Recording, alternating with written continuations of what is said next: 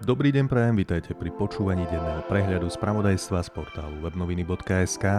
Moje meno je Rastislav a prevediem vás dnešným výberom správ. Je pondelok 26. apríla, no a meniny má Jaroslava. Dnes je Svetový deň duševného vlastníctva.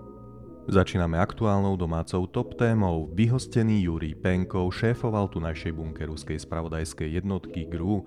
Medzi vyhostenými ruskými diplomatmi je aj plukovník Jurij Penkov, ktorý na Slovensku oficiálne pôsobil ako vrchný obranný pridelenec ruskej armády. O tejto skutočnosti informoval spravodajský portál televízie jojnoviny.sk s tým, že podľa zistení spravodajských služieb skutočnosti šéfoval tunajšej bunke ruskej spravodajskej jednotky GRU.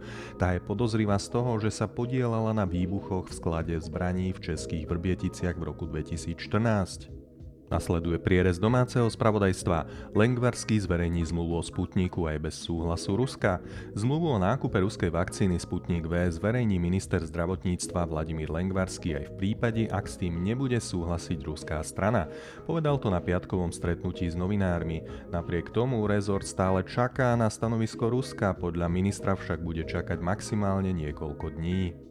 Ďalšia informácia týkajúca sa ruských aktivít. Slovensko reagovalo na udalosti v Česku tak, ako sa patrí. Slovenská diplomácia zareagovala na udalosti v Česku presne tak, ako sa voči najbližšiemu zahraničnému partnerovi a bratskému národu patrí. Naša diplomacia okamžite nadviazala kontakt s Českom, oboznámila sa s dôkazmi, ktoré ukázali, že za útokom stojí Rusko, no a následne bez zbytočných odkladov sme vyhostili troch ruských diplomatov, ktorí na Slovensku vykonávali činnosť na dráme štandardnej diplomatickej praxe.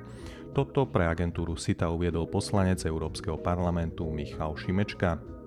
Téma možného referenda. Pellegriniho hlas vyzbieral 285 tisíc hlasov, strana Hlas SD vyzbierala viac ako 285 tisíc podpisov obyvateľov Slovenska pod petíciu za vyhlásenie referenda o predčasných voľbách. Na piatkovej tlačovej konferencii to povedal predseda strany Peter Pellegrini. Podpisy začala zbierať strana 5. februára a ide o počet, ktorý zozbieral výlučne Hlas SD. Podpisy chceme odozdať e, budúci týždeň, keď budeme mať očíslované hárky a spočítané a pobalené, s tým, že ich odozdáme ale petičnému výboru.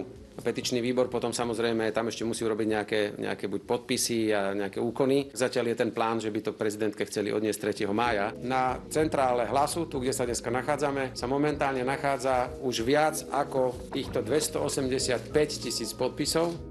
No a ešte jedna aktuálna informácia z prieskumu medzi ľuďmi. Nová vláda nevydrží počas celého funkčného obdobia, myslí si to väčšina voličov. Viac ako 60% voličov neverí, že nová vláda Eduarda Hegera vydrží počas celého funkčného obdobia. Toto vyplýva z prieskumu agentúry Focus pre diskusnú reláciu televízie Markíza na telo, ktorý sa uskutočnil od 31. marca do 7. apríla na vzorke 1001 respondentov. Prechádzame na výber zo zahraničného spravodajstva. Rakúsko plánuje ukončiť lockdown v polovici mája. V Rakúsku sa život napriek vysokým pandemickým číslam v súlade so skorším plánom vlády začne vrácať do normálu od 19. mája. Po rokovaniach s predstaviteľmi spolkových krajín to oznámil kancelár Sebastian Kurz.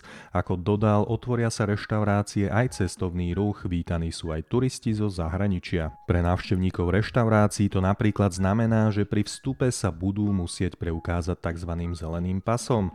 Doklad bude obsahovať informácie o tom, či jeho nositeľ má negatívny test na koronavírus, proti ochoreniu bol očkovaný, prípadne ho už prekonal. No a ďalšia informácia zo zahraničia. Turecko nesúhlasí s označením deportácie Arménov v roku 1915 za genocídu. Turecké ministerstvo zahraničia si predvolalo amerického veľvyslanca v Ankare, aby protestovalo proti rozhodnutiu USA označiť deportácie Arménov v Osmanskej ríši počas Prvej svetovej vojny za genocídu. Americký prezident Joe Biden totiž splnil predvolebný sľub, že uzná za genocídu udalostí, ktoré sa začali v roku 1915 15 a podľa odhadov pri nich v Osmanskej ríši zahynulo až 1,5 milióna Arménov.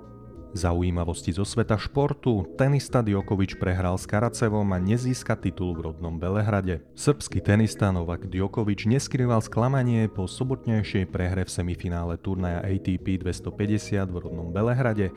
Po prehre s Rusom Aslanom Karacevom konštatoval, že prehry ako bola táto ho veľmi bolia. Po troch hodinách a 25 minútach podľahol spomínanému Karacevovi 5-7, 6-4 a 4-6. Tieto prehry veľmi bolia, ale som rád, že som mal pri sebe moju celú rodinu. Môj syn Stefan prvýkrát sledoval celý duel, vyhlásila svetová jednotka.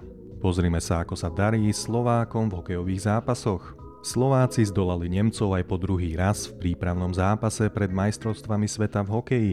Po sobotňajšom triumfe 4-3 po nájazdoch zdolali slovenskí hokejisti Nemcov v Piešťanoch aj v nedelňajšej odvete 2-1. Slovenské góly strelili v 29. minúte Andrej Kolár, no a v 48. minúte sa o víťazný zásah postaral Daniel Fominich. Zverenci Craiga Ramseyho si vo štvrtom prípravnom zápase pred majstrovstvami sveta v Lotyšsku pripísali tretie víťazstvo, ale prvýkrát sa tešili v riadnom hracom čase po 60 minútach. Za najlepšieho hráča slovenského týmu vyhlásili kapitána Adama Jánošíka. Teraz sú tu už moje tipy a odporúčania na články z redakcie portálu webnoviny.sk. Očkovať treba aj mladých ľudí. Protilátky po prekonaní COVID-19 ich nemusia dostatočne chrániť. Slovensko začalo očkovať najohrozenejšie skupiny seniorov, zdravotníkov, ktorí zachraňujú životy a postupne začali dostávať prvé dávky čoraz mladší občania. Vedcov z Icahn School of Medicine v New Yorku a Naval Medical Research Center zaujímalo, ako na tom v skutočnosti mladí ľudia sú a prečo je dôležité očkovať aj ich. Rozsiahlu štúdiu vykonali na vzorke 3249 mladých, zdravých členov ozbrojených síl USA vo veku od 18 do 20 rokov, no a výsledky zverejnili v žurnále The Lancet Respiratory Medicine. Ak vás táto téma zaujíma, viac sa dočítate v článku Lukáša Dedíka. Aj môj druhý dnešný tip na článok sa týka oblasti zdravia. Technológia, ktorá môže pomôcť s liečbou cukrovky. Nová technológia vytvorená laboratórium aplikovaných fotonických zariadení v spolupráci so švajčiarskou spoločnosťou Readily 3D posunula biologickú 3D tlač na vyššiu úroveň. Táto technológia má schopnosť 3D bioprintu miniatúrneho pankreasu s krvnými cievami z ľudských kmeňových buniek.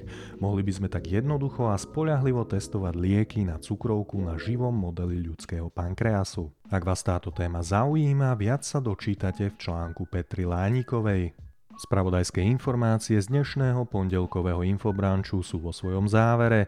Ešte si povieme, aké počasie môžeme dnes očakávať. Malá, cez deň miestami zväčšená oblačnosť, na východe ojedinele slabé zrážky.